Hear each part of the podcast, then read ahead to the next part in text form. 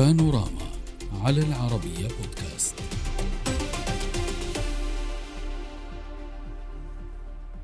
الأمل بعيدا عن الديار هو شعار احتفالية اليوم العالمي للاجئين هذا العام. العشرون من يونيو من كل عام هو اليوم الذي حددته منظمة الأمم المتحدة تكريما للاجئين في جميع أنحاء العالم. في هذا اليوم يسلط الضوء على قوة وشجاعة الأشخاص المجبرين على الفرار من أوطانهم هربا من الصراعات والاضطهاد وكذلك تسليط الضوء أيضا على التحديات التي يواجهونها. وجمع الدعم لهم حتى يتمكنوا كذلك ليس فقط من النجاة بل والنجاح في أوطانهم الجديدة. تقارير منظمة الأمم المتحدة تقول أنه في كل دقيقة يفر عشرون فردا من الحروب والاضطهاد والإرهاب تاركين وراءهم كل شيء ليواجهوا خيارات قليلة أغلبها سيء. كما حذرت تقارير أممية من تزايد عدد النازحين واللاجئين في العالم إلى أكثر من 110 ملايين شخص بسبب الحروب والأزمات.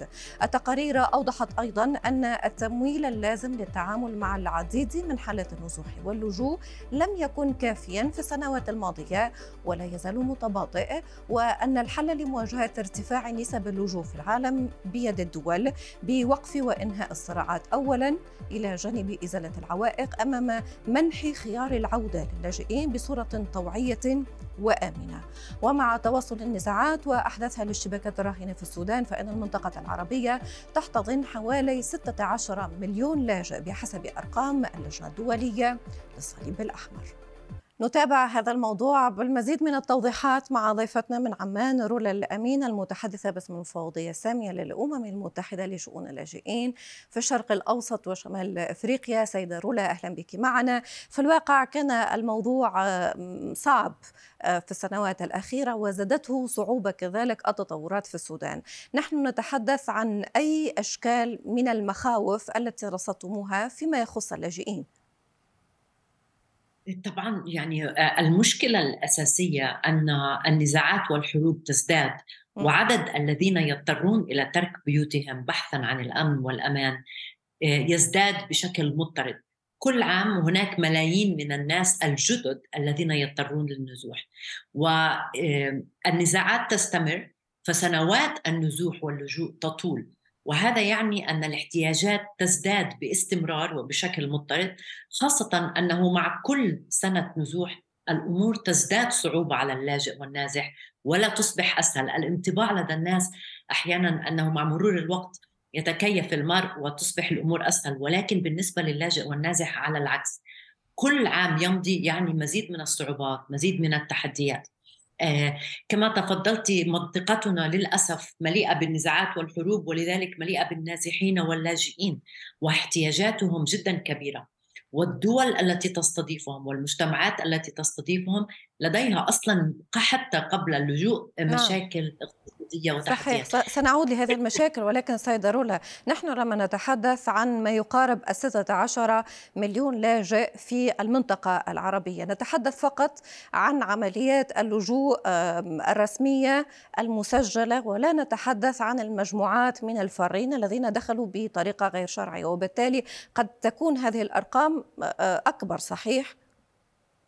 يعني للتوضيح هن 16 مليون لاجئ ونازح. النازح هو الشخص الذي يضطر للهروب ولكن يبقى ضمن حدود وطنه.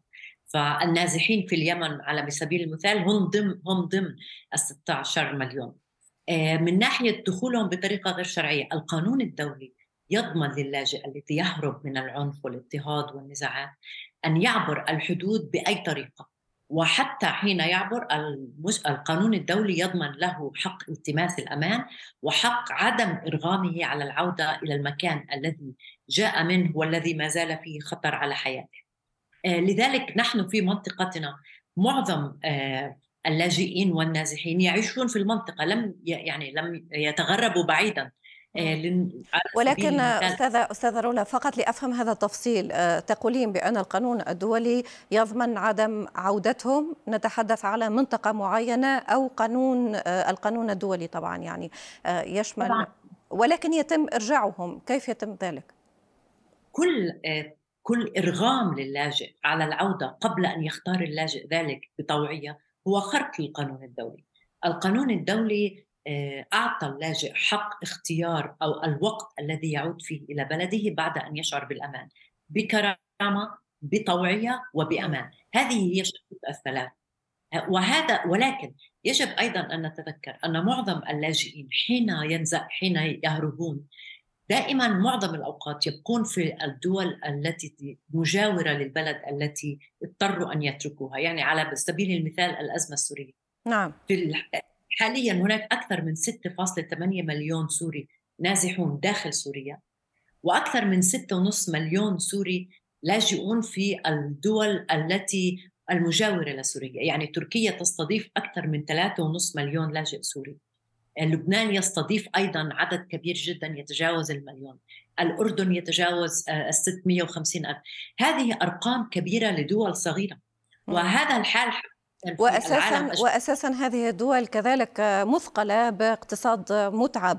ولكن في قراءة لشعاركم أنتم تقولون بانه الأمم المتحدة تقول بأن شعار هذا هذه السنة هو الأمل بعيدا عن الديار. وكأنكم اقتنعتم بأنه يجب أن يكون هناك عمل على الدول المستضيفة وليس العمل على محاولة إرجاع هؤلاء إلى بلدانهم. لو تفسري لنا أكثر هذه النقطة الأمل بعيدا عن الديار.